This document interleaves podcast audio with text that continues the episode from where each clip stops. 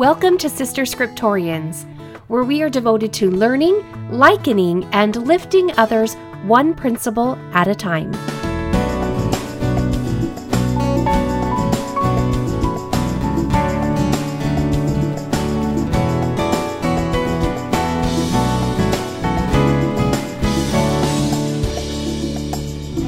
Episode 69 The Stem of Jesse. So, though I've highlighted the uplifting aspects of Isaiah, it is fair to say that the last couple of chapters have included some severe prophecies regarding the scattering of Israel because of their disobedience. But it is this chapter, Isaiah 11, or as found in the Book of Mormon in 2 Nephi chapter 21, that we receive hope for what is to come. So, some interesting facts about this chapter before we get started. These words or this prophecy is addressed in all four volumes of Scripture. It's found in the Bible, specifically the Old Testament, in Isaiah, of course. It's found in the Book of Mormon, here in 2 Nephi chapter 21. It's addressed in Doctrine and Covenants, section 113, where answers from the Lord are given to the prophet Joseph Smith regarding the identity of the stem of Jesse, the rod that comes out of the stem of Jesse, and also regarding the root of Jesse.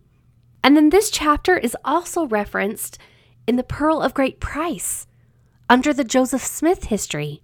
The prophet Joseph Smith reveals in his history that the angel Moroni four times referenced this chapter, quoting it, in fact, and then testifying that it was about to be fulfilled. That was on September 21st, 1823, 196 years ago. But what we do know is that this chapter is significant. And to spare myself from feeling too much pressure, therefore giving myself room to stumble or to overreach on its message, I want to keep my comments today brief but very much in line with the message that I believe that Isaiah desired for us to receive, and that is hope. Whether it is by our own disobedience or us being caught up in the crossfires of other individuals' agency, mortality can be rough. Being a human is messy, and living amongst humanity is often far from celestial. And we know that there will be destruction that will come because of disobedience. And more and more, I am hearing people who are longing and homesick for the peace that the Savior and what we imagine celestial life will be like. Fortunately, however, we live in the latter days when the words of Isaiah are beginning to be fulfilled. The ball is rolling, the work is moving forward, and we are a part of it.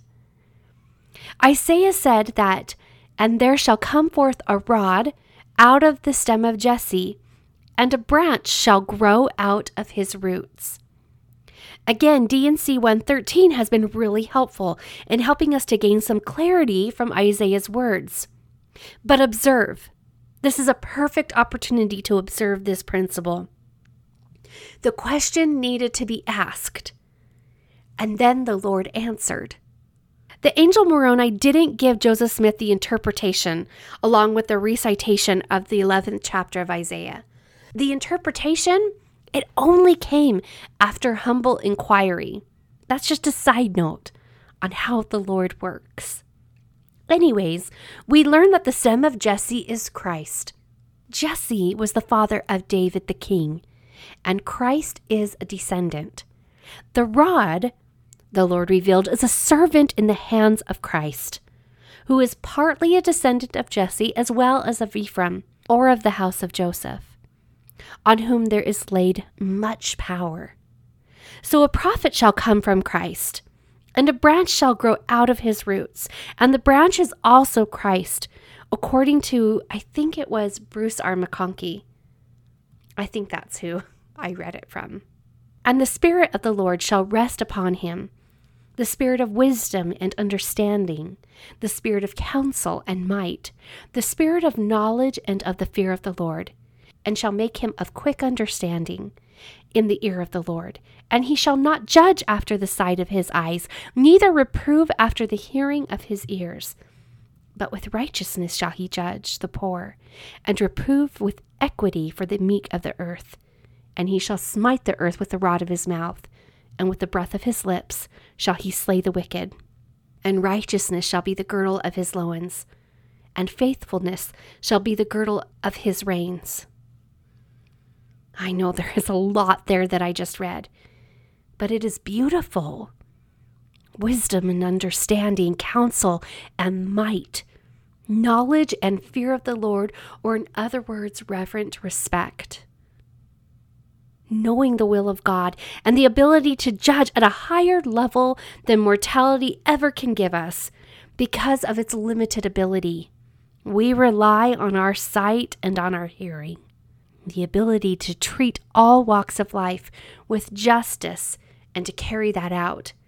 That is a powerful servant in the hands of Christ. And because he is a servant acting on Christ's behalf, we can say that these verses are a reflection of Christ.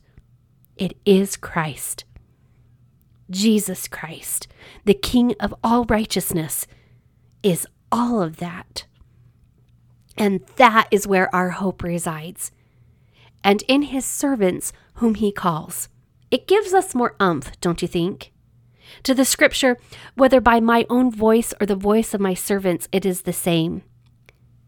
And then in Isaiah or in Second Nephi, where you're, wherever you're referencing, then if you skip down to verse 10, it speaks of the root of Jesse.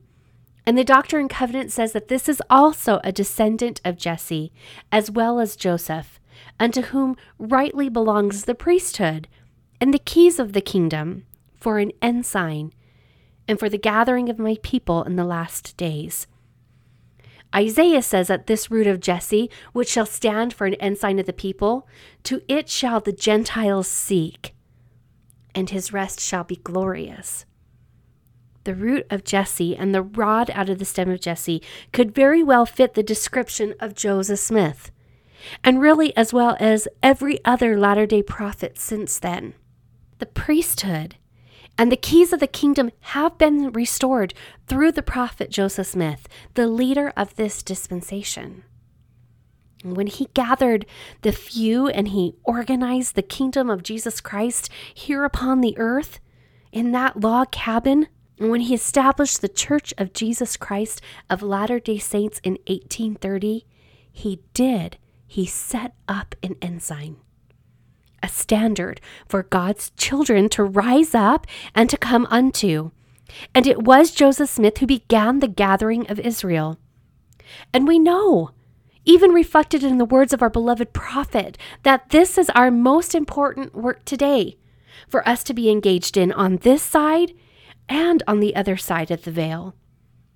The gospel of Jesus Christ and its saving ordinances were restored to a member of the tribe of Ephraim, in which Joseph Smith belonged. And it is the charge of those belonging to Ephraim, even today, to carry out the work and the word of Jesus Christ to all the ends of the earth and to gather God's children back to Him, to gather Israel. That is what makes the words of Isaiah beautiful when he said, The envy of Ephraim shall depart, and the adversaries of Judah shall be cut off. Ephraim shall not envy Judah, and Judah shall not vex Ephraim. In Isaiah's days, he had no evidence to believe that this would come to fruition. These tribes were contentious from time to time with one another, looking out for their own best interest despite the ramifications that the other would experience. This was a prophecy to be revealed for the latter days, for our days, and into the days of the millennium. But it is what we are aspiring to achieve right now. Through our charity, through our ministering, through the practice of living our religion and testifying of it, through our missionary work and various other services that we engage in that extend ourselves to others. And it is through our temple work that bring children unto God so that they can make covenants with Him. Make no mistake, we are in a period of preparing. Ephraim shall not envy Judah, and Judah shall not vex Ephraim. This chapter also contains the beautiful verses that illustrate the peace and the lack of, of pride and contention that will exist when the Savior comes again. It says, The wolf also shall dwell with the lamb, and the leopard shall lie down with the kid, and the calf and the young lion and fatling together, and a little child shall lead them. And the cow and the bear shall feed their young ones shall lie down together, and the lion shall eat straw like the ox. And the sucking child shall play on the hole of the asp, and the weaned child shall put his hand on the cockatrice's den. Ah, we long for the days that these scriptures describe. And though we must practice this and have it be our heart's greatest desires, we also recognize that this picture will only be when the Savior comes again. And that is not to say that we should not strive to be developing within our own hearts and teaching our children to do so as well. To, for our hearts to be prepared to produce feelings of love and peace and unity. This is all our work to do so that when the day comes, we can be comfortable in living in the conditions that the Savior will establish here on earth. And for some of us, that may take some tempering, but that is also our work to do. It will happen, though. It will all happen.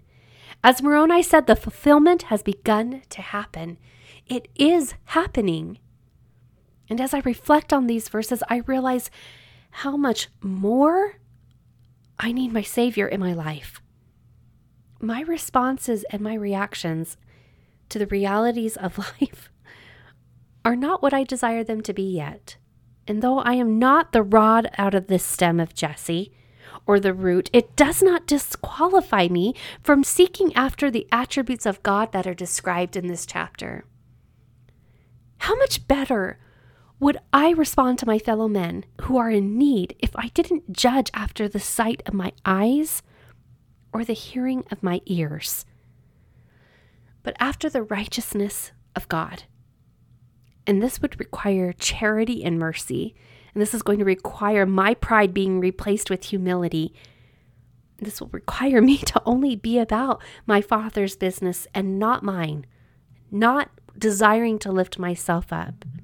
How effective will I then become in my decision making if I had more fear of the Lord, more reverence, more respect, more desire to please Him, and more desire to develop His characteristics and attributes within my heart?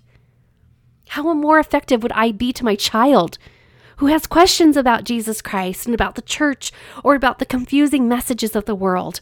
If I had the spirit of wisdom and understanding, the spirit of counsel and might, in the spirit of knowledge. I would not feel threatened or jittery or fear that their inquiries or, or even their missteps are an end to when they're just beginning. But I would better be able to testify and then hold space for them to develop within themselves the knowledge that they need in order to follow and love their Savior. But my job as the space holder it could be done with confidence, not fear, with faith and not doubt. If I did have wisdom and understanding, if I could counsel and have might, and if I did have the spirit of knowledge. If you observe the prophets of God, these are the attributes that they possess. Why? Because they are Jesus Christ's, the Prince of Peace, even Emmanuel, God with us. This week, all I ask of you is to express gratitude for Jesus Christ. He is your hope. In Him is everything you desire. Through Him, all the hurt and desire to destroy will be eliminated, and the earth shall be full of the knowledge of the Lord, as the waters cover the sea. Ah, why not begin that process in your own heart today? Make it a great day.